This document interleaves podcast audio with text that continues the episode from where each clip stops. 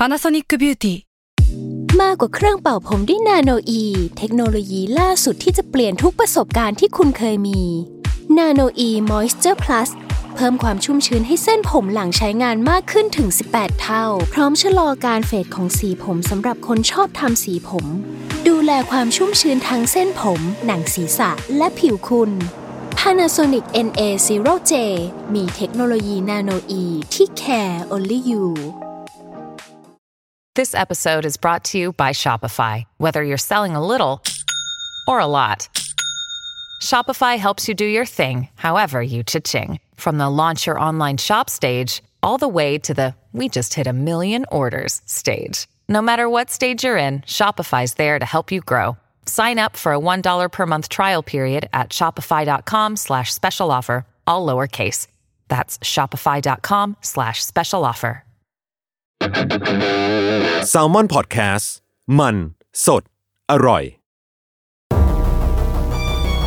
ทฤษฎีสมคบคิดเรื่องลึกลับ สัตว์ประหลาดฆาตกรรม ความลี้ลับที่หาสาเหตุไม่ได้ เรื่องเล่าจากเคสจริงที่น่ากลัวกว่า fiction สวัสดีครับ ผมยชญ์ บรรพพงศ์ผมธัญวัฒน์อิพภูดม นี่คือรายการ Untitled Case สวัสดีครับ ยินดีต้อนรับเข้าสู่รายการ Untitled Case Gray Area พิ o d ที่ 42 ครับผม ครับ สวัสดีครับ จริงวันนี้ท็อปิกวันนี้คือมันแทบจะไม่ต้องเกริ่นอะไรเนอะเพราะว่าช่วง EP หลังๆอะเราเองก็มีไปเล่าถึง after effect ละกันของสิ่งที่ผลกระทบเาใช่ผลกระทบของสิ่งที่เรากำลังจะคุยกันใน EP นี้ ครับ จริง ๆ แล้วในรายการ UC ตอนหลักเองอืมอืมเราก็พูดถึงปัญหาการ ทำร้ายร่างกายเออการเออกลันแกล้ง ใช่ หรือว่าเราเห็นเราเราชอบมีเรื่องเล่าที่แบบหลาย ๆ คนเคยมีวัยเด็กที่ถูกแบบอืมกลันแกล้งมาแล้วเขากลายเป็นคนที่น่ากลัวในเวลาต่อมาเออซึ่งเราก็ย้ำเสมอว่ามันไม่ได้ร้อยเปอร์เซ็นต์เนาะไม่ใช่ทุกคนใช่ที่จะมีใช่ปัญหาในวัยเด็ก และจะนำไปสู่การเป็นฆาตกรต่อเนื่องใช่แต่ว่ามันก็มีหลาย ๆ คนน่ะที่มันมันโชว์โชว์ให้เห็นผลจริงๆว่ามีความเกี่ยวข้องกัน ใช่เหมือนพวกปัญหาเหล่านี้มันกลายเป็นปมในใจคนน่ะเนาะอืมครับอืมซึ่งมันก็มีทั้งแบบ domestic violence หรือว่าความรุนแรงภายในบ้านครับแต่ว่าวันนี้เราจะมาโฟกัสกัน ในที่อีกสถาบันหนึ่งแล้วกันอืมซึ่งก็เป็นสถาบันที่สำคัญไม่แพ้กันก็คือสถาบันการศึกษาโรงเรียนใช่หรือว่าภายในรั้วโรงเรียนเนี่ยแหละเนาะครับซึ่งมันจะมีการกลั่นแกล้งกันเกิดขึ้นครับวันนี้เราก็ได้รับการสนับสนุนหรือว่าเป็นการที่เราไปคอลแลบกันกับสสสครับซึ่งก็ทำให้เราได้พูดคุยกับนักจิตวิทยาคนหนึ่งครับที่มีการไปลงพื้นที่เนาะไปทำการวิจัยทำการศึกษาแล้วก็ออกมาเป็นคู่มือที่ชื่อว่า คู่มือปฏิบัติสำหรับการดำเนินการป้องกัน และจัดการการรังแกกันในโรงเรียนอืมก็ชื่อยาวเหมือนกันเมื่อกี้ชื่อจริงคือเตรียมจังมากกันแล้วพี่พี่ทันโยนให้ผมพูดเรียบร้อยแล้วครับเดี๋ยวรบกวนแขกรับเชิญแนะนำตัวได้เลยครับ ค่ะ สวัสดีค่ะ ชื่อออยนะคะวันนิสาสุขทองก็อ่าเป็นนักจิตวิทยาคลินิกอยู่ที่สถาบันสุขภาพจิตเด็กและวัยรุ่นราชนครินทร์นะคะ ครับผมขอเรียกว่าคุณออยเลยแล้วกันได้ได้เลยค่ะ ชิวๆครับจริงๆถ้าถ้าไม่เรียกคุณออยจะเรียกว่าอะไร คุณวันนิสาอย่างเงี้ยเหรอมันก็จะดูแบบจริงจังดูไงดูแข็งขึงขังไปไหมอ่าโอเคงั้นเดี๋ยวผมขอเริ่มคำถามแรกก่อนเลยคือ อยากก่อนที่จะไปเจาะกันเรื่องคู่มืออะคุณออย อยากรู้ว่าแบบบริบทในการกลั่นแกล้งอะคำถามแรกที่ที่ตัวผมเองแล้วก็หลาย ๆ คนน่าจะสงสัยเนาะคำว่าบูลลี่เนี่ยหรือว่าประเด็นที่เราจะคุยกำลังจะคุยกันวันเนี้ยบูลลี่ หรือว่าการรังแกกันเนี่ยคำนิยามของมันมันคืออะไรบ้างอะครับค่ะ ก็บูลลี่นะคะ หรือว่าที่ภาษาไทยก็จะเรียกว่าการกลั่นแกล้งรังแกกันเนาะครับมันก็คือเป็นการเอ่อเหมือนเจตนานะคะทำให้คนอื่นเนี่ยอือฮึเขารู้สึกเจ็บปวดเนาะอืมเจ็บปวดในที่นี้มันไม่ใช่แค่เฉพาะร่างกาย แต่ว่าครับมันเจ็บปวดทางจิตใจด้วยอืมนะคะอืมซึ่งคนที่โดนแกล้งเนี่ยก็จะรู้สึกกลัวนะคะอืมวิตกกังวลเนาะรู้สึกไม่ปลอดภัย โดยครับเฉพาะในกลุ่มเด็กๆ วัยรุ่นอืมเองนะคะครับเมื่อใครก็ตามที่ไปโรงเรียนแล้วถูกแกล้งนะคะ ส่วนใหญ่ก็จะรู้สึกไม่อยากไปโรงเรียนอืมนะคะ รู้สึกว่าเพราะว่าเขารู้สึกว่าไปโรงเรียนแล้วมันไม่ปลอดภัยสำหรับครับเขานะคะ แล้วก็โดยส่วนใหญ่แล้วอะค่ะ คนที่ไปแกล้งคนอื่นเนี่ยก็มักจะมีอำนาจอะไรบางอย่างอืมที่เหนือกว่านะคะอำนาจในที่นี้อาจจะเป็นอำนาจทางสังคมนะคะ อาจจะได้รับ ความไว้วางใจอะไรบางอย่างจากที่โรงเรียนอืมของครูอืมหรือว่าของกลุ่มเพื่อนอะไรอย่างเงี้ยนะคะ แล้วก็อาจจะมีการใช้อำนาจนะคะ แต่ว่าต้องบอกก่อนว่าเป็นแค่บางรายเนาะเราไม่ได้ครับตีตราเด็กทุกคนนะคะ แล้วก็เด็กที่อ่าโดนแกล้งอะไรอย่างเงี้ยนะคะ ก็จะเป็นเด็กที่อาจจะมีอ่าลักษณะอะไรบางอย่างที่เตะตาหรือว่าครับอ่าอ่อนแอหรือมีความบกพร่องอะไรบางอย่างอืมค่ะอืมอืมทำทำไมเราต้องมานิยามกันให้ชัดเจนด้วยครับคุณออยว่าบูลลี่คืออะไร อะไรคือไม่ใช่บูลลี่อะไรอย่างเงี้ย ก็จริงๆ เรื่องของการนิยามมันเป็นเรื่องสำคัญมากเลย เพราะว่าหลาย ๆ คนนะคะ จากประสบการณ์การทำงานที่ผ่านมาทั้งกับตัวอาของทางคุณครูเองครับหรือว่าเด็กๆเองนะคะ หลาย ๆ คนอาจจะยังเข้าใจไม่ตรงกันนะคะอืมว่าเออจริง ๆ แล้วบูลลี่มันคืออะไร หรือว่าอ่าเด็กบางคนเนี่ยอาจจะมองว่าเอ้ยสิ่งที่เขาทำไปอะค่ะอืมมันเป็นแค่การล้อเล่นครับเออเขาอยากสร้างแบบมิตรภาพกับเพื่อนอืมอะไรอย่างเงี้ยครับอยากแค่มองว่าเป็นการแหย่เพื่อนแซวเออเพื่อนเฉยๆอะไรอย่างเงี้ยซึ่งครับตัวเขาเองสนุกแต่ว่าบางทีเราไม่ได้ทันได้ระวังว่า เอ้ยคนอื่นเขารู้สึกยังไงอืมนะคะอืมก็เลยอาจจะมองเป็นแค่การล้อเล่นเฉยๆอะไรอย่างเงี้ยนะคะครับก็เลยเป็นเรื่องสำคัญที่ที่จะต้องมาทำความเข้าใจนิดนึง เหมือน พอนิยามชัดเจนแล้วก็จะมีวิธีการรับมือได้อืมง่ายมากขึ้น เรียกว่าตระหนักดีกว่าค่ะครับคือถ้าทุกคนตระหนักแล้วว่า เออ ถ้าเกิดว่า เอ้ย คนอื่นที่เขาได้รับผลกระทบจากการกระทำของเรา มันไม่ได้รู้สึกสนุกไปกับครับเราด้วยนะครับอะไรอย่างเงี้ยค่ะอืมมันอาจจะเกิดการระมัดระวังในการแสดงออกพฤติกรรมหรือคำพูดของเรามากขึ้นนะคะอืมอืมเมื่อกี้เมื่อกี้ผมได้ยินคุณออยนิยาม คือคำเจตนากลั่นแกล้ง ทั้งร่างกายทั้งจิตใจพวกเนี้ยผมรู้สึกว่า คำที่โฟกัสมันคือคำว่าเจตนาเนาะอืมคือผมรู้สึกว่าการบูลลี่มันจะต้องมีเจตนามาเกี่ยวข้องด้วย แต่ในขณะเดียวกันเมื่อกี้ฟังคุณออยพูดก็รู้สึกว่าบางคนเองเขาก็ไม่ได้เจตนาที่จะไปกลั่นแกล้งคนอื่น หรือว่าไปทำร้ายร่างกายคนอื่น แต่เราก็เราก็นับสิ่งนั้นว่าเป็นการบูลลี่ด้วยเหมือนกัน ใช่ค่ะ คือคือต้องบอกก่อนว่าอ่าส่วนใหญ่ก็คืออ่าการบูลลี่นิยามเนาะมันก็คือการเจตนาแต่บางรายอย่างที่บอกก็คือเด็กบางคนเนาะอืมหรือว่าอืมรวมถึงตัวผู้ใหญ่เอง ก็อาจจะไม่ได้มีเจตนา แต่เป็นแค่การแบบ เหมือนรู้เท่าไม่ถึงการ หรือว่าไม่ทันได้ยั้งคิดได้ทันได้ระวังว่า เอ้ยพฤติกรรมของตัวเองคำพูดของตัวเองเนี่ยมันจะส่งผลกับกับคนอื่นเขายังไงอืมนะคะอืมซึ่งบางครั้งมันก็มีเหมือนกันในกรณีที่เขาอาจจะไม่ได้เจตนาโดยตรงอืมเนาะอืมอืมอืมอย่างเวลาเราอยู่ในที่ทำที่ทำงานอืมอันนี้นึกถึงภาพแบบชีวิตจริงเนอะคือแบบ real life เลย real life คือแบบ เดินมาทำงานแล้วเจอผู้ใหญ่เอ้ยอ้วนว่ะเออผิวดำจังเลย บางคนเออผู้ใหญ่จะคิดว่า ทักทายอะอืมอะไรพฤติกรรมแต่จริงๆแล้วมันคือการทำให้คนอื่นรู้สึกแย่กับตัวเองได้เหมือนกันเนาะใช่อาจจะไม่มีค่เจตนาค่ะที่อยากทำร้ายแต่แค่ อยากสานสัมพันธ์แหละแต่แค่ไม่เข้าใจมันอะไรอืมอือืมมอีกอีกคำหนึ่งที่ลืมบอกไปก็คือจริง ๆ การบูลลี่มันจะต้องเป็นพฤติกรรมที่มันเกิดขึ้นซ้ำๆด้วยอ๋อนะคะอืมสม่ำเสมอบ่อยๆ อะไรอย่างเงี้ยนะคะเพราะค่ะเพราะฉะนั้นพอมันเกิดขึ้นซ้ำๆเนี่ยเราก็สามารถเดาได้ประมาณหนึ่งว่าบางทีเขาเองก็ไม่รู้หรอกว่าสิ่งเนี้ยมันผิด พอเขาคิดว่ามันไม่ผิดเขาก็เลยทำต่อไปเรื่อยๆเพราะคิดว่ามันถูกอยู่แล้วค่ะทั้งคู่มือนี้ผมก็เลยคิดว่าอ๋อมันเกิดขึ้นมาเพื่อมันเคลียร์ทั้งสองปมเนาะทั้งคนที่เจตนาก็จะได้รู้ด้วยว่าอะไม่ควรทำนะอะกูไม่ควรทำแล้ว ทั้งคนที่ไม่เคยเจตนามาก่อน ก็จะได้รู้ว่าอะเพราะฉะนั้นเราไม่ควรจะทำสิ่งนี้ที่มันเป็นสิ่งที่ไม่ดี ควรเปลี่ยนวิธีการไปหเอน่อยอเออครับเอองั้นงั้นผมขอถามเพิ่มเติมในแง่ของข้อมูลทั่วไปแล้วกันนะเป็น generic fact ของตัวการบูลลี่ในโรงเรียนแล้วกัน อยากทราบว่า อัตราการเกิดอะครับคุณออย มันมันเกิดขึ้นทุกโรงเรียนเลยไหมหรือว่าแบบเราเราสามารถบอกได้เลยว่ามันเกิดขึ้นแบบถี่มากๆอะไรอย่างเงี้ยครับ จริง ๆ มันได้มีการสำรวจนะคะครับจากจากงานวิจัยเนี่ยในปีแต่ว่าก็ผ่านมาสักพักแล้วอืมประมาณอืมช่วงปี61ที่ผ่านมาเนาะก็ขอไม่งนานมากเนาะค่ะของของกรมสุขภาพจิตเนี่ยครัก็บได้สำรวจสถานการณ์การรังแกกันในประเทศไทยก็พบว่าเอ่อนักเรียนไทย 6 0 0 0 0 0 คนนะคะ มีปัญหาในเรื่องของการเอ่อกลันแกล้งรังแกกัน ซึ่ง นับเป็นอันดับสองนะคะ ของโลกรองจากประเทศญี่ปุ่นเลย อันนี้คือข้อมูลที่โอ้โหเพิ่งรู้เลยเพิ่งเนี่ยรู้เหมือนกันนะครับเออค่ะเคยเคยเคยเห็นมาแล้วก็ทางครับทางกรมสุขภาพจิตได้รายงานสถานการณ์นี้ขึ้นมานะคะ ซึ่งฟังดูแล้วมันน่าตกใจมากเลยเออเนาะน่าที่น่าตกใจที่มันเยอะอะมากนะคะครับโอ้โห แสดงว่าหกแสนคน อันนี้ผมไม่แน่ใจนะว่าจำนวนนักเรียนมันมีเท่าไหร่แต่ว่า พอวัดอัตราส่วนแล้วถือว่าเป็นอันดับสองของโลกของโลก แล้วเป็นรองแค่ญี่ปุ่น ซึ่งญี่ปุ่นเราก็เห็นกันบ่อยนะว่าปัญจะหามีเรื่องของการนี้มีกเยลั่อะนแกล้งครับกันโอ้นี่น่าตกใจมาก แล้วแล้วในแง่ความรุนแรงอะคุณออย คือผมอะไม่แน่ใจว่าความรุนแรงที่มันเกิดขึ้นในประเทศไทยเนี่ย ประเทศเมืองพุทธเนี่ย เรากลั่นแกล้งกันรุนแรงแค่ไหน หรือว่ามันมันสเกลของมันเนี่ยถ้าวัดกันเนี่ยมันมันอันตรายระดับไหนอะครับ เอ่อมันมีตั้งแต่สเกลน้อยเนาะสเกลต่ำไม่รู้จะใช้คำคำว่ายังไงดีเหมือนไม่กัรุนนแรงแต่ว่ามากค่ะอ่ามัมันมันมีตั้งแต่แบบไม่ระดับที่ไม่รุนแรงมาก จนครับไปถึงรุนแรงมากจนอืมเอ่อเกิดปัญหาภาวะสุขภาพจิตอืมโรคทางจิตเวชแล้วก็นำไปสู่พฤติกรรมการทำร้ายตัวเอง หรือว่าฆ่าตัวตายก็มีเหมือนกันครับนะคะอืมก็มีหลายมีหลายระดับเลยอ่าฮะอ่าฮะแล้วอย่างประเทศอื่นๆนะครับ ถ้าสมมติว่าเด็กเขาโดนบูลลี่อะในเราเรียกว่าเหยื่อได้ไหมครับ ก็เรียกเหยื่อได้ของการนะคะโดนบูลลี่ ผมว่าอยากทราบว่าประเทศอื่นเขามีหน่วยงานให้เหยื่อเหล่านี้ไปร้องเรียนไหมแล้วในประเทศไทยมีหรือเปล่าอืฮะมอ่าตรงตรงนี้ไม่แน่ใจในครับเรื่องข้อมูลของอ่าต่างประเทศเหมือนกันครับแต่ว่าในเอ่อในประเทศที่ระบบการศึกษาดีๆ เนี่ยเขาจะเห็นความสำคัญอืมของอาปัญหาการกลันแกล้งรังแกกันมาก แล้วก็ครับเขาจะเน้นจัดการเป็นทั้งระบบโรงเรียนนะคะอ๋อซึ่งไม่ได้เน้นจัดการที่เอ่อเฉพาะว่า เอ๊ะ มีนักเรียนมารายงาน แล้วก็เออเน้นจัดการแค่เฉพาะครับคู่กรณีนี้อืมนะคะอืมแต่ว่า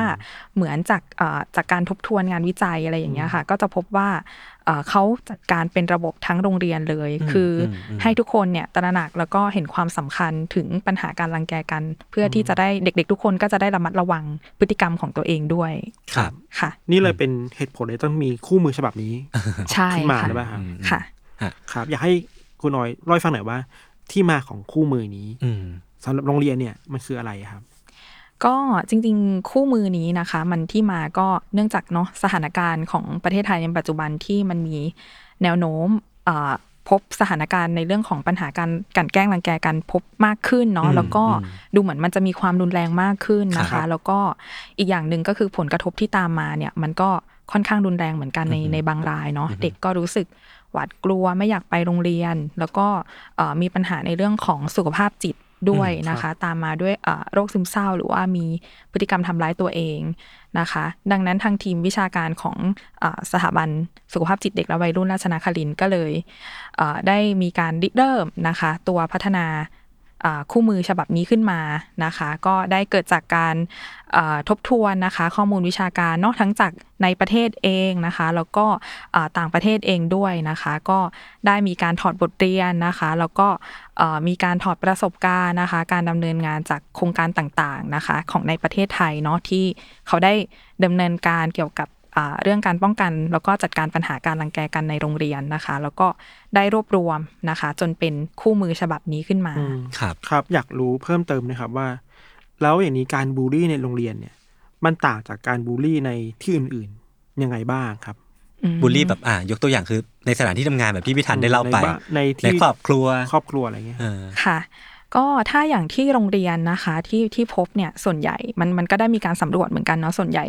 เอ่อมันก็จะเป็นรูปแบบการบูลลี่แบบใช้คำพูดล้อเลียนเนาะอ่าบอกชื่อพ่อชื่อแม่ ทุกคนน่าจะเคยใช่ไหมคะล้อชื่อพ่อชื่อแม่ครับชื่อบุพการีอะไรอย่างเงี้ยเนาะบางทีแบบแทบจะ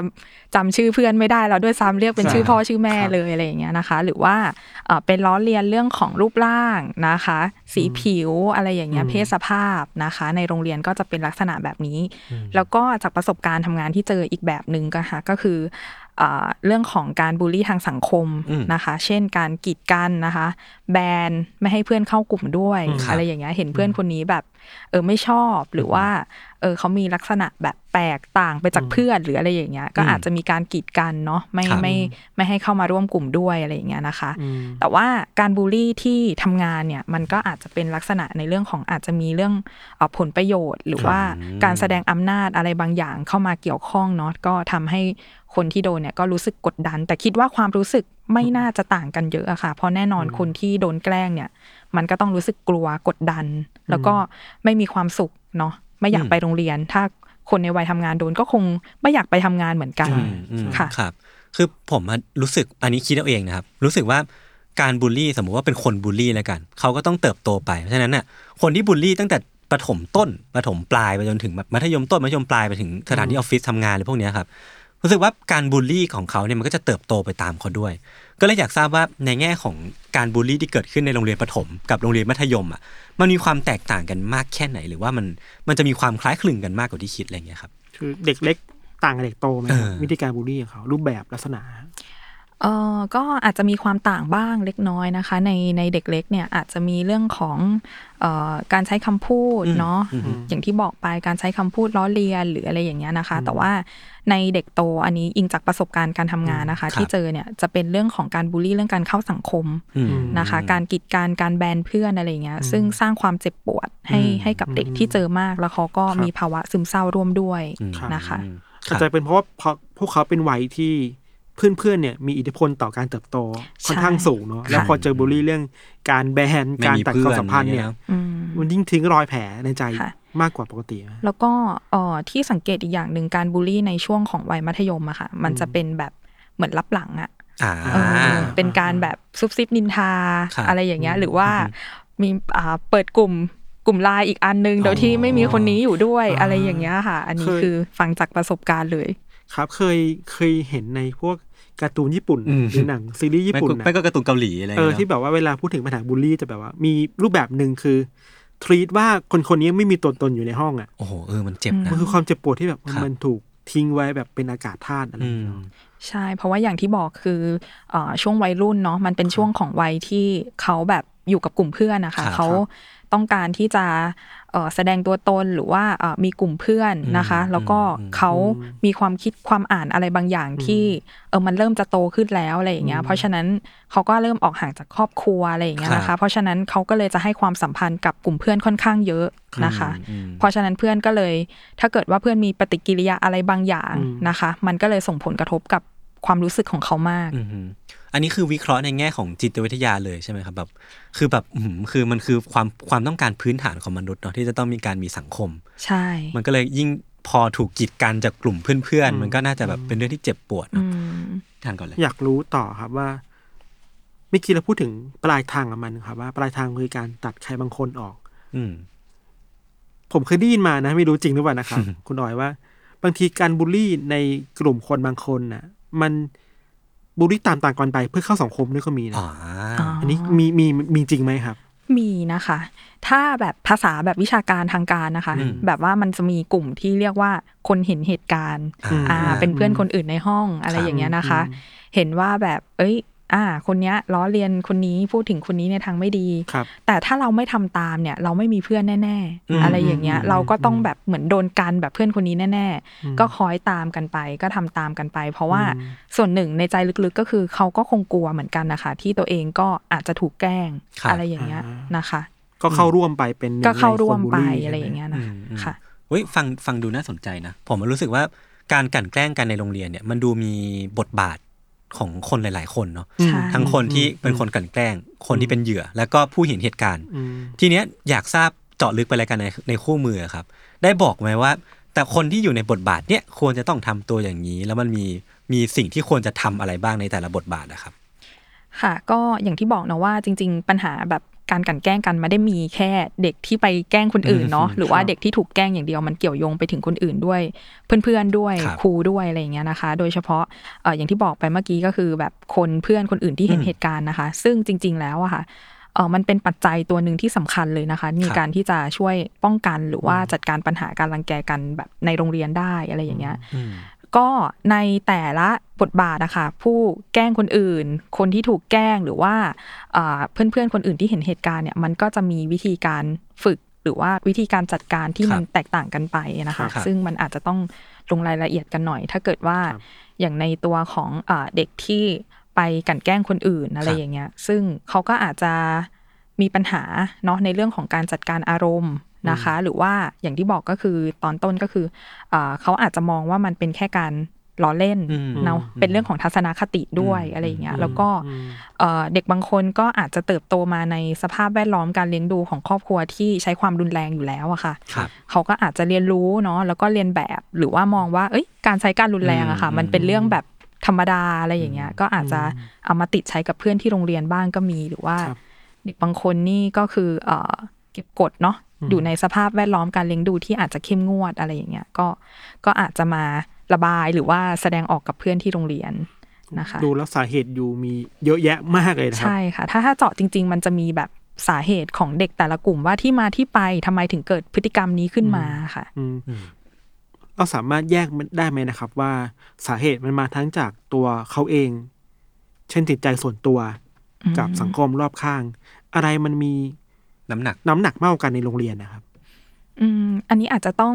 ถ้าถ้าเชิงลึกหน่อยอาจจะต้องมานั่งคุยทีละเคสเนาะเพราะว่าครับเด็กแต่ละคนเคส by เคสไปใช่อาจจะไม่เหมือนกันครับนะคะเพราะว่าแต่ละคนมันก็อาจจะมาจากเอ่อเด็กบางคนมีปัญหาในเรื่องของสุขภาพจิต เช่นเป็นเด็กสมาธิสั้นทุนอะไรอย่างเงี้ยเดิมออยู่ยู่แล้แล้ววเป็นทุนครับเดิม แล้วก็เด็กบางคนอาจจะมีเอ่อปัญหาทางเรื่องครอบครัวหนักหน่อยอืมอะไรอย่างเงี้ยนะครัคะบก็อาจจะต้อง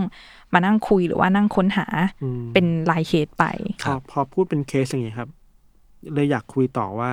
ตอนที่คุณออยทำข้อมูลนี้ครับ ไปเก็บรวบรวมข้อมูลมา เจอข้อมูลอะไรที่น่าสนใจบ้างไหมครับเอ่อจริง ๆ เราที่เราลงไปทำกิจกรรมนะคะ ที่ที่ทดลองใช้ตัวคู่มือเนี่ย เราไม่ได้ลงทำเป็นเป็นเคส by เคสเนาะแต่ว่าเราลงทำเป็นเป็นภาพรวมเป็นทั้งระบบทั้งโรงเรียนอะไรอย่างเงี้ครัยบเพราะฉะนั้นเราอาจจะไม่ได้เจาะนะคะ ในในแบบว่า เอ๊ะ เด็กแต่ละคนมีมีปัญหาอะไรอะไรอย่างเงี้ยแต่ว่า ถ้าจากประสบการณ์การทำงานของตัวเองมาอะไรอย่างเงี้ยก็ก็พอบอกได้อยู่อืมค่ะ ครับ แล้วในเชิงระบบโรงเรียนนะครับ มันมีค่ะปัญหาอะไรครับในเชิงระบบโรงเรียนใช่ไหมคะอย่างอย่างแรกก็คืออย่างที่บอกก็คือเรื่องทัศนคติเนาะที่อาจจะไม่เข้าใจหรือว่าเข้าใจไม่ตรงกันในเรื่องครับของการนิยามความหมายเนาะว่าการแกล้งกันคืออะไร อย่างที่บอกก็คือย้อนกลับไปที่บอกว่า เออ ทัศนคติว่า เอ๊ะ มองว่าอันนี้อะ เป็นแค่การล้อเล่นกันเฉยครับๆไม่เข้าใจว่าเออหรือว่าเด็กบางคนนะคะ ที่อาจจะขาดทักษะในเรื่องของความเข้าใจอืมความรู้สึกของคนอื่น อะไรอย่างเงี้ยก็มีเหมือนกันก็ทำให้เขาแบบไปกลันแกล้งเพื่อนก็มีเหมือนกันครับนะคะ ก็จะเป็นตรงมุมนี้ แล้วก็ในโรงเรียนก็อาจจะไม่ได้มีนโยบายหรือว่าเอ่ออะไรบางอย่างที่เป็นมาตรการสำคัญเนาะในเรื่องของการป้องกันปัญหาการรังแกกันในโรงเรียนชัดเจนเอ่อทางทางโรงเรียนอาจจะไม่ได้เน้นย้ำ ถึงเอ่อปัญหาตรงนี้นะคะ ก็อาจจะทำให้เอ่อเด็กๆ หรือว่าคุณครูหลาย ๆ คนไม่ได้เข้าใจ แล้วก็ตระหนักถึงปัญหาตรงนี้เท่าที่ควรครับแล้วถามถามเพิ่มละกันนะครับว่า คือตอนทีมที่ทำคู่มือเล่มเนี้ยครับ ได้ทำการแบบคุยกับเด็ก ๆ ได้ทำการแบบวิเคราะห์ภาพรวมเนาะผมก็เลยอยากทราบว่าแล้วสุดท้ายแล้วเนี่ยในในการแก้ปัญหาการบูลลี่ในโรงเรียนนะครับ บทบาทไหนสำคัญที่สุดจะเป็นตัวเหยื่อเอง ที่อาจจะต้อง อันนี้ผมพูดไปก่อนนะแบบอาจจะต้องลุกขึ้นมาเพื่อตัวเองบ้าง หรือว่าคนที่เป็นคนแกล้งอาจจะต้องเลิกแกล้งบ้างหรือว่าจริงๆแล้วเนี่ย ครูครูใช่บทบาทที่สำคัญที่สุดที่มันเป็นบทบาทที่ซ่อนไว้อยู่อะแบบอาจจะช่วยเรื่องนี้ได้มากกว่าที่คิดอะคือคุณครูหรือเปล่า หรือว่าเป็นสถาบันการศึกษาหรือเปล่า คุณทางทางทีมคุณออยมองว่ายังไงบ้างครับบทบาทไหนสำคัญสุดก็จริงๆ ทุกบทบาทสำคัญหมดเลยนะคะ ทั้งเอ่อตัวผู้บริหารโรงเรียนเอง ทั้งคุณครูหรือว่าเอ่อ ตัวบุคลากรคนอื่นๆในโรงเรียนนะคะ รวมถึงเด็กนักเรียนทุกคนเนี่ยมีบทบาทสำคัญอืมเท่า ๆกันหมดเลยในการครับที่จะช่วยแบบ ป้องกันปัญหาการรังแกกันในโรงเรียนนะคะอืมซึ่งจริงๆที่เอ่อก่อนที่จะมาเป็นคู่มือเนี้ยค่ะ มันก็ได้อย่างที่บอกคือได้มีการเอ่อทบทวนข้อมูลวิชาการทั้งจากในและต่างประเทศ ก็พบว่าวิธีการแก้ปัญหาที่ดีที่สุดในระบบโรงเรียนนะคะ มันก็คือการจัดการทั้งระบบโรงเรียนอ่าครับเลยครับต้องเริ่มตั้งแต่แบบผู้บริหารเนาะที่อาจจะต้องตั้งเป็นนโยบายอืมนะคะอืมชัดเจนเป็นลายลักษณ์อักษรเลยว่าโอเค เราจะตั้งเป็นโรงเรียนที่ปลอด การรังแกนะคะ แล้วก็มีการสื่อสารย้ำเตือนให้คุณครูให้เด็ก ๆ ทุกคนในโรงเรียนเนี่ยเออปฏิบัติไปในแนวทางเดียวกันเป็นระยะนะคะ มีกิจกรรมรณรงค์นะคะ ในโรงเรียนเองนะคะ อาจจะผลักดันให้เด็ก ๆเขาเองเนี่ยแหละค่ะเป็นตัวแบบเหมือนเป็นแกนนำสนับสนุนอืมหรือว่าเออแบบสต็อปบูลลี่หรืออะไรอย่างเงี้ยไม่ให้เกิดการรังแกกันในโรงเรียนนะคะ ครับ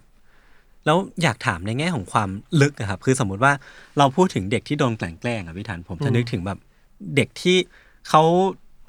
ไม่ค่อยเชื่อโลกใบนี้อีกต่อไปแล้ว คือแบบสถาบันการศึกษาครูใหญ่การเข้ามาช่วยเหลือของผู้มีอำนาจเลยพวกเนี้ยเขาจะรู้สึกว่า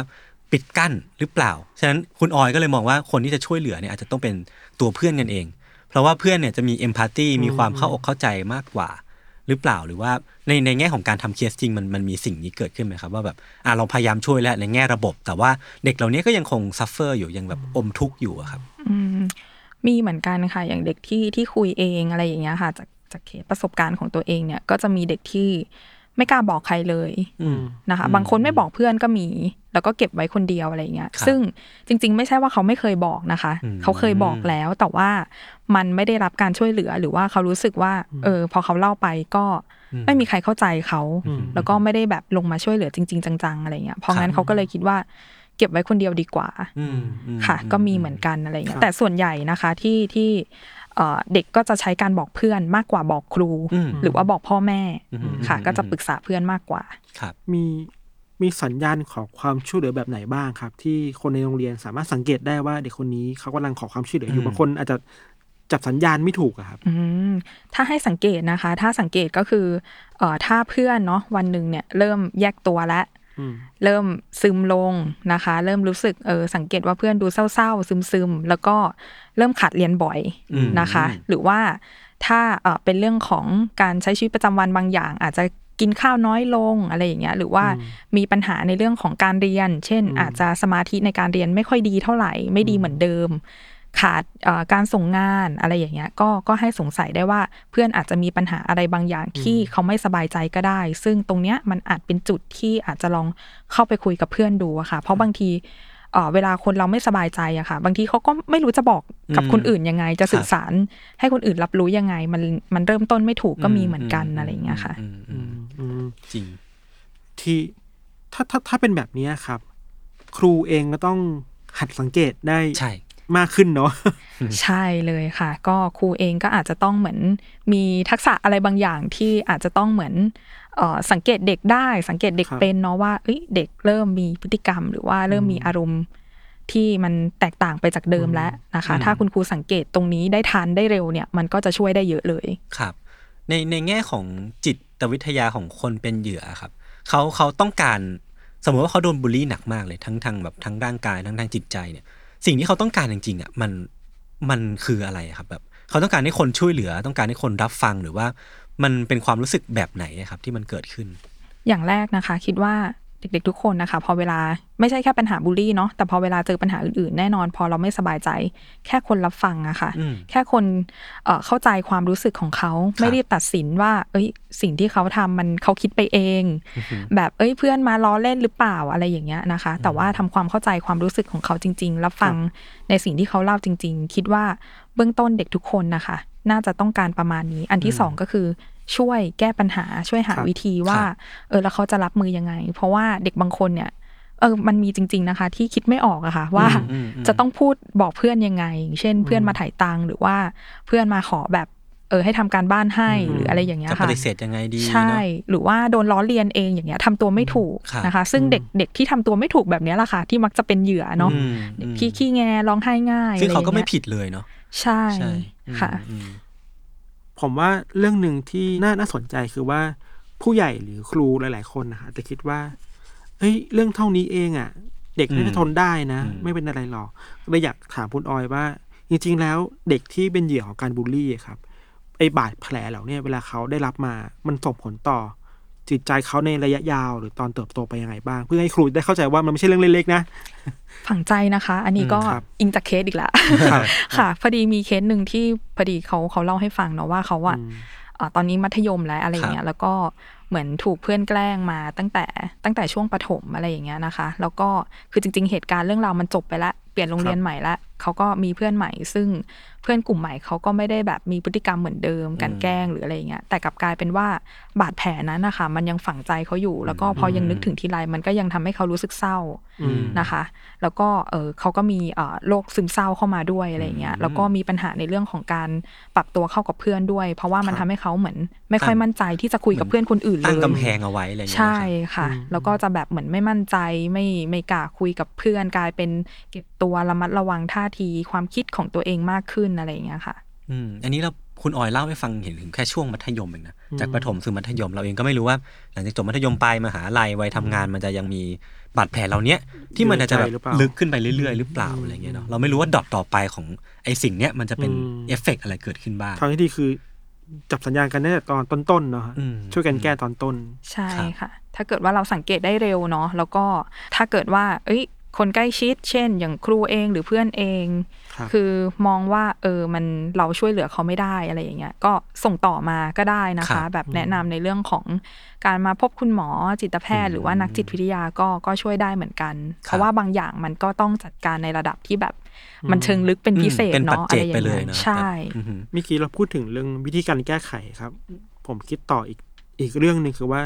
นอกจากการคอยสังเกตแล้วผมคิดว่า mindset แบบหนึ่งอะที่คนในโรงเรียนจะมีคือ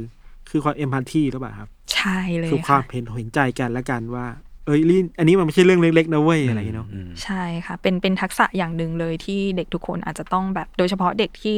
ไปกลันแกล้งคนอื่นกับเด็กคนอื่น ๆ ที่เห็นเหตุการณ์แต่ไม่ได้เข้าไปช่วยเหลือเพื่อนเนาะอะไรอย่างเงี้ยอาจจะต้องฝึกทักษะในเรื่องของเอมพัตตีเนาะการทำความเข้าใจความรู้สึกของคนอื่นเนาะว่า เอ้ย ถ้าเป็นเราโดนทำแบบนั้นบ้างอะเราก็เราจะรู้สึกคงไม่ชอบเนอะเออ เราจะรู้สึกยังไง เราจะรู้สึกแบบว่า เออดีอยู่ไหมอะไรอย่างเงี้ยค่ะอือหือ ซึ่งเรื่องเหล่านี้มันสามารถสอนได้ในห้องเรียน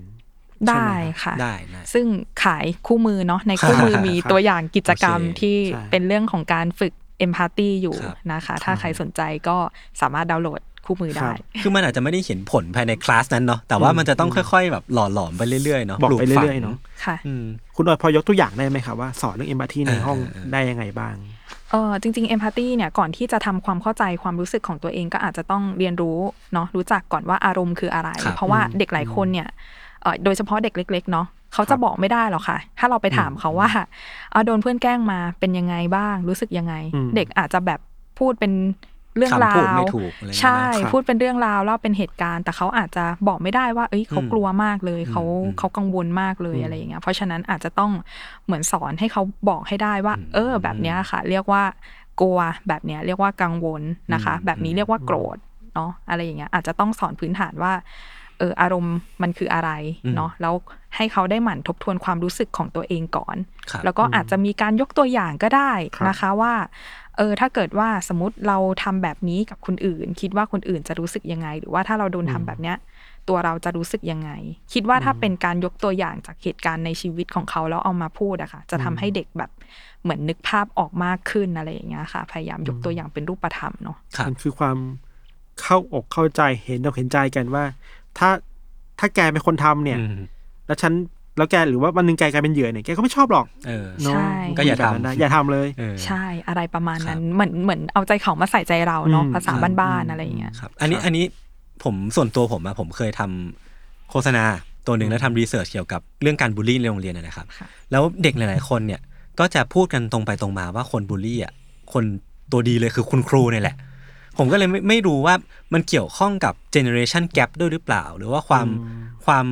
ไม่ได้อัปเดตเฟิร์มแวร์ของคุณครูว่าสิ่งเนี้ยมันคือการบูลลี่นะ มันคือแบบวัฒนธรรมที่เปลี่ยนผ่านหรือเปล่าอะไรเงี้ยครับ คือมันผมก็รู้สึกว่าปัญหาเนี้ยมันมันมีอยู่จริง ๆ แล้ว แล้ววิธีแก้ของมันนะครับคืออะไร เราจะต้องไปบอกคุณครูเหล่าเนี้ยที่บางทีเขาก็เป็นคนแก่แล้วหรือว่าเขาจะไม่ได้คุ้นเคยกับเรื่องนี้ไปแล้วเออใช่ผมว่ามันเป็นปัญหาที่แก้ยากเหมือนกัน เลยอยากทราบว่าในคู่มือเนี่ยมันพูดถึงปัญหาเหล่านี้ยังไงบ้างอะครับในคู่มือนะคะมันก็จะมีหนึ่งก็คืออย่างที่บอกคือต้องเริ่ม เริ่มศึกษาตั้งแต่คำว่าคำนิยามเลยเนาะอืมว่าอืมนิยามการรังแกกันคืออะไร กับในตัวคู่มือเนี่ยจะมีอีกอันหนึ่งก็คือเป็นตัวอย่างกิจกรรมนะคะ ในเรื่องของการปรับทัศนคติอ่านนะคะ ในเรื่องของการรังแกกันครับนะคะ เพื่อที่จะให้เหมือนเอ่อเวลาคุณครูนะคะ เราจะเน้นจุดประสงค์ก็คือเหมือนเวลาที่คุณครูเนี่ยเจอเอ่อสถานการณ์การรังแกกันในโรงเรียนเนี่ยไม่ควรรีบตัดสินอืมเนาะอ่าครับควรจะรับฟังเรื่องราวก่อนว่ามันเกิดอะไรขึ้นเนาะอย่างเช่นมีเด็กคนนึงมาฟ้องว่า เออเนี่ยเขาโดนแกล้งมาอย่างงู้นอย่างนี้มาอะไรอย่างเงี้ยบางบางคนก็อาจจะเห็นใจก็มีเนาะแล้วก็รีบลงโทษอีครักบฝ่ายหนึ่งด้วยวิธีรุนแรง โดยที่เราไม่ทันได้ฟังเลยว่า อีกฝ่ายหนึ่งเขาเกิดอะไรขึ้นอ่าเพราะอะไรเขาถึงต้องทำซึ่งเด็กบางคนนะคะเอ่ออาจจะเคยเป็นเหยื่อมาก่อนแล้วก็ได้ แล้ววันหนึ่งทนไม่ไหวแล้วไปแกล้งเพื่อนกลับก็มีอืมเพราะฉะนั้นมันสำคัญที่ว่าอาจจะต้องรับฟังเรื่องราวทั้งหมดก่อน โดยโดยเฉพาะเอ่อรับฟังในเรื่องของความรู้สึกทั้งผู้ที่กระทำแล้วก็ผู้ที่ถูกกระทำด้วยครับ ค่ะคือทุกเหตุการณ์มันมีอดีตนะใช่คือเราเราไม่รู้ว่า เออผมผมพอคุณออยพูดมาก็เห็นภาพนะบางทีเราก็ส่วนตัวผมเองผมก็เคยมีเพื่อนที่แบบอืมไม่เคยทำร้ายคนอื่นมาก่อน จนมาถึงวันหนึ่งมันโดนแกล้งมามากๆจนทนไม่ไหวอะไรเงี้ยเนาะซึ่งคุณครูก็ตัดสินโทษไป อย่างที่แบบไม่ได้ไม่ได้ฟังความอย่างครบถ้วนหรือบางที เหมือนบางทีด้อยค่าความความเครียดความอืมความรู้สึกเจ็บปวดของเด็ก ๆ ด้วยครับอืม เมื่อกี้เราเราคุยกันเรื่องบูลลี่เนี่ยบางทีเราจำลองสถานการณ์เนี่ยมันอาจจะเป็นแค่คนคนหนึ่งที่บูลลี่อีกคนหนึ่งแล้วสถานการณ์มันจะดูแบบว่าเกิดขึ้นในวงแคบเนาะแต่ว่าจริงๆคืออย่างประสบการณ์ส่วนตัวผมเอง หรือว่าสิ่งที่เห็นจากคนรอบตัวเองเนี่ยการบูลลี่บางทีมันไม่ใช่แค่หนึ่งต่อหนึ่งแต่ว่ามันแบบหลายคนต่อหนึ่งเรียกได้ว่าเป็นแก๊งเลยก็ว่าได้อืมคือพอมันเป็นแก๊งเนี่ยมันมีความน่ากลัวเกิดขึ้นนะคุณออย แล้ว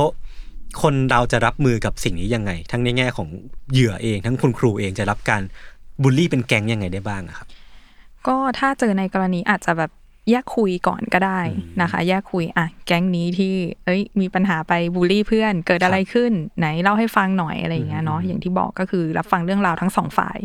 นะคะ อย่าเพิ่งเอาจับมาคุยด้วยกัน แยกกันคุยก่อนอืมนะคะ ระหว่างอ่าแก๊งที่ไปบูลลี่เพื่อนกับอ่าคนที่ถูกแกล้งนะคะ ว่ามันเกิดอะไรขึ้นรับฟังความคิดความรู้สึกของเขาแล้วก็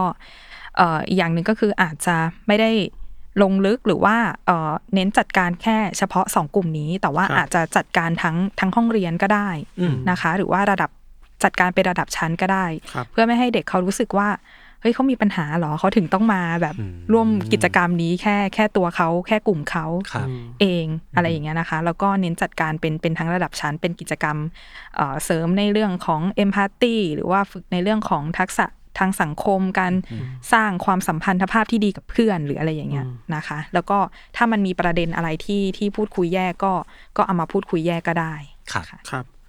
เมื่อมันเป็นเรื่องของการบูลลี่ครับ เราชอบคิดว่า คนที่ได้รับผลกระทบทางจิตใจจะมีแค่เหยื่อออฮึแต่จริงๆแล้วอะในทางจิตวิทยาครับ ผู้กระทำเองเนี่ยเขามีเอฟเฟกต์ที่เขาได้รับกลับมาจากการบูลลี่ของตัวเขาเองไหมครับ เออ อันนี้ก็น่าสนใจ ก็อาจจะมีแนวโน้มที่พอเด็กคนที่ไปแกล้งเพื่อนเนาะเขาก็อาจจะมีความความรู้สึกผิดได้ในภายหลังเหมือนกันเนาะอย่างเช่นเอ่อแกล้งเพื่อนไปแล้วเพื่อนเออเขาอาจจะบาดเจ็บรุนแรงหรือว่ามี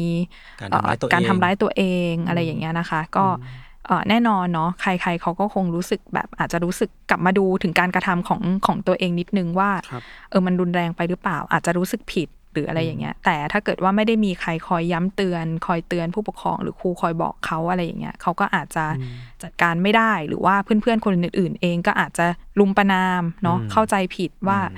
เอ่อในในเกินควรอะไรอย่างเงี้ยแล้วก็ไปประนามว่า เอ้ย เพื่อนทำรุนแรงไปกลายเป็นว่า คนเนี้ยกลับกลายเป็นว่าเป็นเหยื่อของการถูกรังแกกันแทนนะคะ ก็ก็อาจจะมีแนวโน้มเกิดขึ้นได้เหมือนกันอ๋องี้แสดงว่าคือเราเราพูดถึงการบูลลี่เนี่ย มันมีทั้งผลกระทบที่เกิดขึ้นกับเหยื่อ แล้วก็สามารถเกิดขึ้นในอนาคตที่มันจะย้อนกลับมาที่ตัวผู้กระทำเองเพราะฉะนั้นค่ะมันไม่ควรเกิดขึ้นมันทำร้ายทุกคนเนาะเออมันเป็นใช่ ไซเคิลที่ไม่น่าเกิดขึ้นเลยเนาะ ครับ เมื่อกี้เราคุยกันเรื่องที่ว่าปัจจัยส่วนตัวในแง่ของปัจปัจเจกทั้งในแง่ของจิตวิทยาทุนเดิมอยู่แล้วที่เขาจะมีความแบบอาจจะเป็นอาการสมาธิสั้นหรือว่าอะไรพวกเนี้ยนะครับ แต่ว่าสิ่งหนึ่งที่เรายังเรายังไม่ได้ไปลงลึกกันเนี่ย มันคือเรื่องของปัจจัยทางสังคมอะไรบ้างที่ หล่อหลอมให้เด็กคนหนึ่งเนี่ยกลายเป็นคนที่ชอบบูลลี่คนอื่น หรือว่าอะไรพวกเนี้ยครับอืมก็อาจจะการเห็นจากเพื่อนก็ได้นะคะ เพื่อนคนอื่นๆ อะไรอย่างเงี้ยเกิดจากการเรียนแบบก็ได้เหมือนกัน อย่างที่บอกก็คือเอ่อบางทีเขาไม่ได้เป็นคนไปแกล้งคนอื่นครับเนาะแต่เห็นจากเพื่อนในห้องนะคะ เพื่อนในโรงเรียนอะไรอย่างเงี้ยที่ ไปกลันแกล้งคนอื่นนะคะ แล้วก็เอ้ย ดูเหมือนได้รับความนิยมอะไรบางอย่าง ถึงจะเป็นความนิยมในทางที่ไม่ดีเท่าไหร่มันไม่ดีเท่าไหร่หรือว่าเออมันเป็นที่สนใจของกลุ่มเพื่อนหรือกลุ่มครู แล้วก็อาจจะทำแล้วดูเหมือนเป็นที่เกรงกลัวของคนอื่นครับๆเนาะอะไรอย่างเงี้ยได้มีอำนาจอะไรบางอย่างเขาก็อาจจะเรียนรู้ตรงนี้อะค่ะ แล้วก็กลายเป็นผู้ไปกระทำคนอื่นบ้าง ก็มีเหมือนกันโซเชียลมีเดียนี่มีผลไหมครับก็ก็อาจจะมีผลนะคะ อืมอาจจะเห็นจากพฤติกรรมเรียนแบบหรือว่ามองว่าเอ้ยใคร ๆ ก็ทำกันมันเป็นเรื่องปกติอืมอืมอย่างเช่นเอ้ยเราจะไปคอมเมนต์ใครก็ได้ ใช่ไหมคะอ่ามีคอมเมนต์ก่อนหน้าอืมที่มันแบบเป็นเชิงลบอยู่แล้ว เราก็ไปเอาบ้างไปใช่ซ้ำไปซ้ำใช่ไหมค่ะอืมมันแล้วก็อาจจะเกิดการเรียนแบบบ้าง ในเรื่องในเรื่องของครอบครัวเนี่ยก็น่าจะมีผลเยอะใช่ไหมในครอบครัวก็มีผลค่ะ ก็คืออาจจะเป็นเรื่องของการเอ่อสภาพแวดล้อมหรือการเลี้ยงดูเนาะครับพ่อแม่ที่ อ่าอาจจะใช้ความรุนแรงอยู่แล้วนะครัคะบในครอบครัวใช้ความรุนแรงในการแก้ปัญหาอะไรอย่างเงี้ยหรือว่าใช้คำพูดที่มันแบบบั่นทอนความรู้สึกคนในครอบครัวอยู่แล้ว ซึ่งเขาก็อาจจะมอง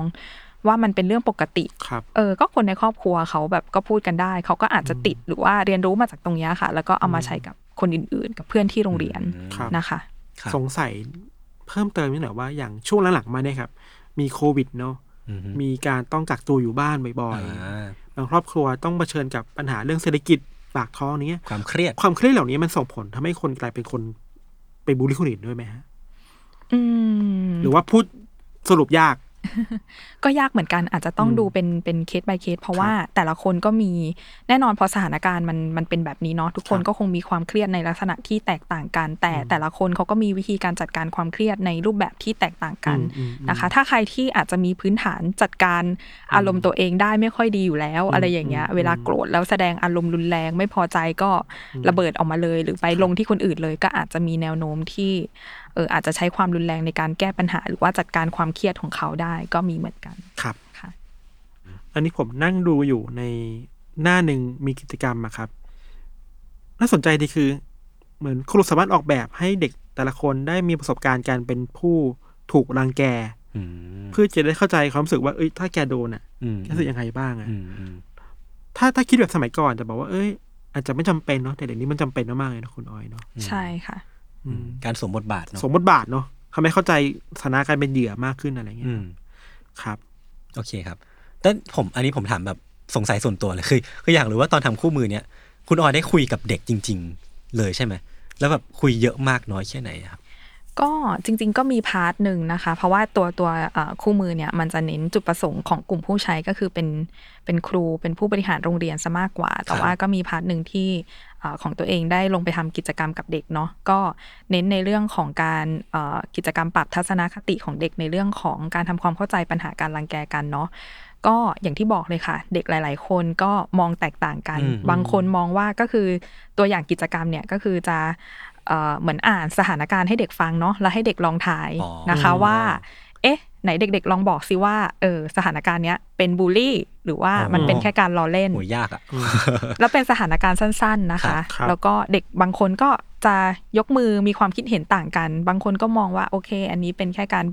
อ่าล้อเล่นเนาะแต่บางคนก็มองว่าเออมันเป็นบูลลี่ ก็เห็นแล้วอะค่ะ เห็นได้ชัดเจนเลยว่า แต่ละคนมีมุมมองความคิดเห็นที่แตกต่างกันครับเนาะอืมอืมค่ะ ในเรื่องของของการทำความเข้าใจปัญหาการรังแกกันครับ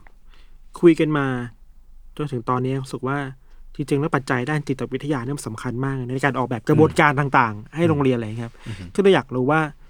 แล้วจริง ๆ แล้วบทบาทของนักจิตวิทยาในปัญหาการบูลลี่โรงเรียนนะครับ มันมีมันควรจะมีมากน้อย หรือควรมีแบบไหนบ้างครับ คือจริง ๆ นักจิตวิทยาเนี่ยก็เดี๋ยวนี้มันจะมีเออเป็นนักจิตวิทยาที่อยู่ที่โรงเรียนเนาะครับเรียกว่านักจิตวิทยาโรงเรียนกับอ๋อนักจิตวิทยามีสิ่งนี้ด้วยเหรอเนี่ยใช่กับนักจิตวิทยาอย่างอย่างของออยเองที่ครับทำงานที่โรงพยาบาลเลยอ่าครับนะคะ ก็ถ้าอย่างในส่วนของเออนักจิตวิทยาโรงเรียนเนี่ยก็อาจจะเป็นส่วนหนึ่งในการที่จะจัดกิจกรรมให้ความรู้เรื่องของเออสุขภาพจิตนะคะ ให้เด็กๆ แล้วก็รวมถึงคุณครูบุคลากรในโรงเรียนทุกคนเนี่ยทำความเข้าใจว่าการรังแกกันคืออะไร หรือว่าการจัดเอ่อ กิจกรรมรณรงค์นะให้ให้ชวนให้มาตระหนักถึงเรื่องปัญหาการรังแกกันให้มากขึ้นนะคะ รวมถึงการเอ่อฝึกในเรื่องของทักษะทางสังคมเนาะถ้าเกิดว่าเอ่อมีเด็กที่ถูกแกล้งอะไรอย่างเงี้ยจะสอนเด็กยังไงให้เขารู้จักรับมือหรือว่าแก้ไขปัญหาได้ด้วยตัวเองนะคะ แล้วก็อาจจะรวมถึงถ้าเกิดว่าสังเกตเห็นว่าเด็กคนไหนที่เอ่อดูมี ความเศร้าความกังวลมากกว่าปกติทั่วไปอะไรเงี้ยก็อาจจะให้คำปรึกษาเป็นรายกรณีก็ได้ หรือว่าถ้าประเมินแล้วว่ามันเอ่อเด็กคนนั้นดูมีแนวโน้มที่จะเสี่ยงต่อปัญหาสุขภาพจิตที่มันสูงขึ้นอะไรอย่างเงี้ยค่ะก็อาจจะทำการส่งต่อมาถึงเอ่อที่โรงพยาบาลก็ได้นะคะครับบางทีครูอาจจะต้องคิดว่า เมื่อไม่รู้จะช่วยเหลือยังไงเนี่ยอืมไอ้ต้องโอเค ส่งไม้ต่อให้กับนักพึ่จิงตพาวิทยาคนช่วยพึ่งพาผู้เชี่ยวชาญผู้เชี่ยวชาญนอื่นได้ใช่ไหมค่ะอืมหรือว่าอย่างอย่างถ้าเป็นนักจิตวิทยาที่ที่โรงพยาบาลเองอย่างของส่วนตัวเนี่ยก็อาจจะเอ่อพูดคุยในเชิงลึกมากขึ้นหน่อยนะคะ แล้วก็อาจจะทำงานร่วมกับทีมเอ่อจิตแพทย์เด็กครับวัยรุ่นนะคะ หรือว่าเอ่อนักสังคมสงเคราะห์พยาบาลนะคะ ในส่วนถ้าในส่วนของนักจิตวิทยาคลินิกที่ที่โรงพยาบาลเองก็อาจจะต้องทำการเหมือน ประเมินเนาะแล้วก็ค้นหานะคะ ว่าปัญหามันเกิดจากอะไรปัจจัยเสี่ยงต่างๆเนาะหรือว่าเอ่อทักษะด้านไหนที่เด็กเขายังขาดอยู่นะคะ เช่นเอ่อเด็กบางคนอาจจะขาดทักษะในเรื่องของ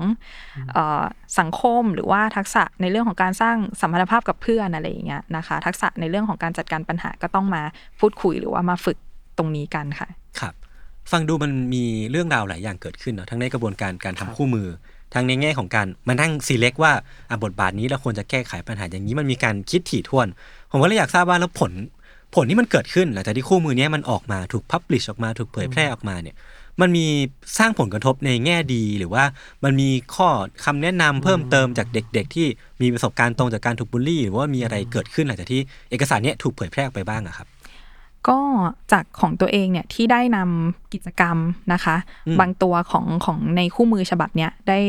ไปสอนให้กับคุณครูในโรงเรียนต่างๆ เนี่ยก็พบว่าเหมือนคุณครูมีความเข้าใจมากขึ้นนะคะ ในเรื่องของการรังแกกัน แล้วก็เอ่อคุณครูดูตระหนักถึงอืมปัญหาการรังแกกันในโรงเรียนมากขึ้นนะคะ แล้วก็ดูคุณครูจะมีความมั่นใจมากขึ้น เพราะว่าคุณครูหลาย ๆ ท่านเนี่ย เพราะว่าเขาไม่ได้เรียนมาทางด้านจิตวิทยาเนาะอ่าหรือว่าเอ่อสุขภาพจิตอะไรอย่างเงี้ยเพราะฉะนั้นคุณครูอาจจะกังวลว่า ถ้าเจอเด็กที่มีปัญหาคำถามหลาย ๆ โรงเรียนนะคะ ถ้าเจอเด็กที่มีปัญหาการรังแกกัน หรือว่ามีปัญหาสุขภาพจิต คุณครูไม่รู้จะจัดการยังไง คุณครูไม่มีความมั่นใจอะไรเงี้ยก็หลังจากที่เอ่อเอาบางส่วนของตัวอ่ากิจกรรมในคู่มือไปใช้เนี่ยก็พบครับว่าคุณครูดูมีความมั่นใจ แล้วก็มีแนวทางในการที่จะรับมือกับปัญหาการรังแกกันในโรงเรียนมากขึ้น เหมือนมีอาวุธในการช่วยใช่รับมือแล้วแหละค่ะเมื่อก่อนจะแบบว่าเออว่างเปล่าเนอะไม่รู้จัดการยังไง ก็เป็นสัญญาณที่ดีเนาะครับครับ อ่าโอเค อยากโเครู้งั้นว่าเราสามารถโหลดได้ฟรีใช่ไหมครับเผื่อได้ครูคนไหนกำลังฟังอยู่ก็พี่ก็ดูอยาฟรีอยู่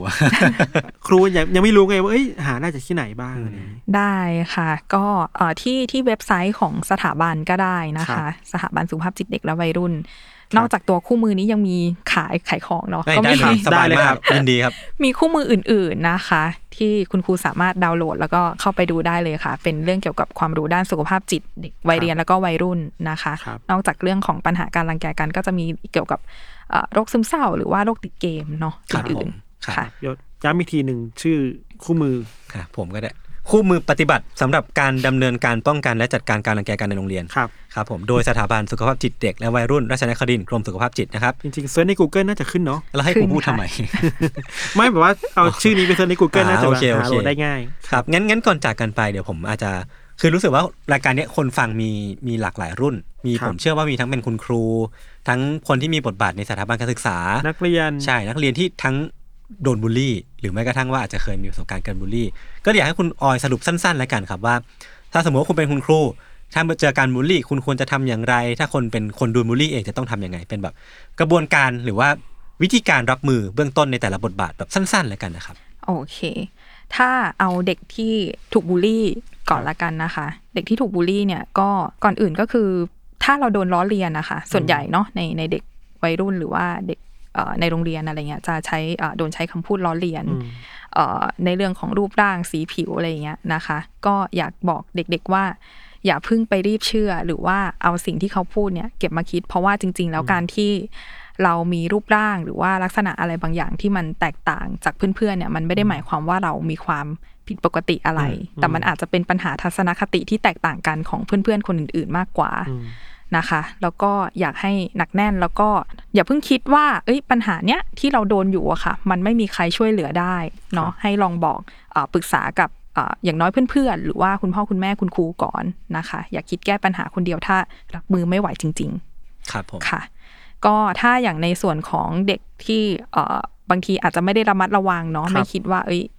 การกระทำของเรามันส่งผลกับคนอื่นเนี่ยก็อาจจะต้องชวนกลับมาระมัดระวังมากขึ้นเนาะจากการฟังในวันนี้นะคะ ก็อยากจะชวนมาทำความเอ่อตระหนักเนาะมากขึ้นว่าเอ้ยบางทีคำพูดของเรา หรือว่าการกระทำของเราเนี่ยบางทีที่เราคิดว่ามันเป็นแค่การแซวเนาะล้อเล่นเราอยากแบบเอ้ยคุยเล่นกับเพื่อนเฉยๆอะไรเงี้คยรับบางทีมันอาจจะทำให้คนที่ฟังเนี่ยเขารู้สึก ไม่ดีก็ได้นะคะ เพราะฉะนั้นก็อยากจะชวนให้ให้ระมัดระวังมากขึ้นครับนะคะ ว่าเอ้ยถ้าเราโดนแบบเนี้ยเราจะรู้สึกยังไงเนาะเรียกว่าเอาใจเขามาใส่ใจเราครับ ตัวคุณนะคะครูเองก็เหมือนกันคล้ายๆกันใช่ตัวคุณรับครูเองที่สำคัญก็คืออยากให้เน้นรับฟังเนาะอย่าเพิ่งรีบตัดสินว่าใครผิดใครถูก เพราะว่ามันจะมีผลในเรื่องของการเข้าไปช่วยเหลือหรือว่าจัดการปัญหาค่ะ โอเคงั้นก็วันนี้ก็ประมาณนี้ครับ ครบถ้วน ก็ถ้าสมมติว่าใคร ยังแบบจับใจความได้ไม่ครบถ้วนก็สามารถไปตามอ่านกันที่คู่มือได้อย่างที่ลิงก์ที่เราแปะไว้ในคอมเมนต์ของโพสต์นี้แล้วกันนะครับ ขอบคุณคุณออนมากนะครับ ลืมขอบคุณเลยเดี๋ยวถ้ามีโอกาสเดี๋ยวก็เชิญเชิญมาใหม่ได้นะ มาคุยกันเรื่องอะอยากอยากคุยเรื่องเคสจริงมากขึ้นเพราะว่าผมรู้สึกว่าบางทีเราเราคุยกันเรื่องภาพรวมเนี่ย เราอาจจะมองเห็นภาพกว้างๆแต่ว่าเราอาจจะมองไม่ได้ลึกไปในรายละเอียดละกัน episode นี้ก็เป็นส่วนหนึ่งของแคมเปญ Heart Work เรียนรู้ดูแลใจสำหรับเด็กและวัยรุ่นตอนต้นนะครับ ซึ่งก็เป็นโครงการที่ สำนักงานกองทุนสนับสนุนการสร้างเสริมสุขภาพหรือว่าสสสนี่แหละ ร่วมมือกับสตูดิโอ d ด a l o g นะครับ แล้วก็ครับรวบรวมความรู้คลุกเคล้าประสบการณ์จากหลากหลายผู้เชี่ยวชาญที่จะร่วมกันเยียวยาหัวใจที่เปราะบาง ผ่านรายการพอดแคสต์ทั้งหมด 5 ตอนนะครับ ทั้งสถานีของ s ซ m มอนเองแล้วก็ The Matter ด้วย ซึ่งก็จะมาพูดคุยในแง่มุมต่างครับ ก็จะมีรายการเช่น Why It Matters Now ครับพูดถึงเรื่องหน้าที่ของครูในการดูแลสุขภาพจิตใจของเด็กๆในโรงเรียนครับ แล้วก็มีรายการของเราๆ อืม Untitled Case Gay Area ก็พูดถึงเรื่องการบูลลี่ครับครับ I am Sai Thank You ของพี่ทรายเนี่ยก็จะพูดถึงการแบ่งปันประสบการณ์ ผู้เผชิญปัญหาสุขภาพจิตในวัยเด็กอืมครับ Art t o w a r d ในรายการนี้ผมติดตาม อืมอันนี้คือ FC เลย FC เลย พูดถึง การบำบัดศิลปะอ่ากับนักศิลปะบำบัดอืมอ่า แล้วก็รายการสุดท้ายครับ The Looking Mom ครับก็พูดถึงเรื่องการดูแลสุขภาพจิตใจของเด็กภายในครอบครัวครับอืมอืมก็สามารถติดตามรายการทั้งหมดนี้ได้ในตลอดเดือนพฤษภาคมนี้ครับ ครับผม โอเค งั้นวันนี้ก็ขอบคุณคุณออนมากนะครับ แล้วก็พวกผมสามคนก็ลาไปก่อน ติดตามรายการของเราทั้งสองคนได้ทุกช่องทางของ s ม m ม n Podcast เช่นเคย วันนี้พวกผมสามคนลาไปก่อน สวัสดีครับครับสวัสดีค่ะ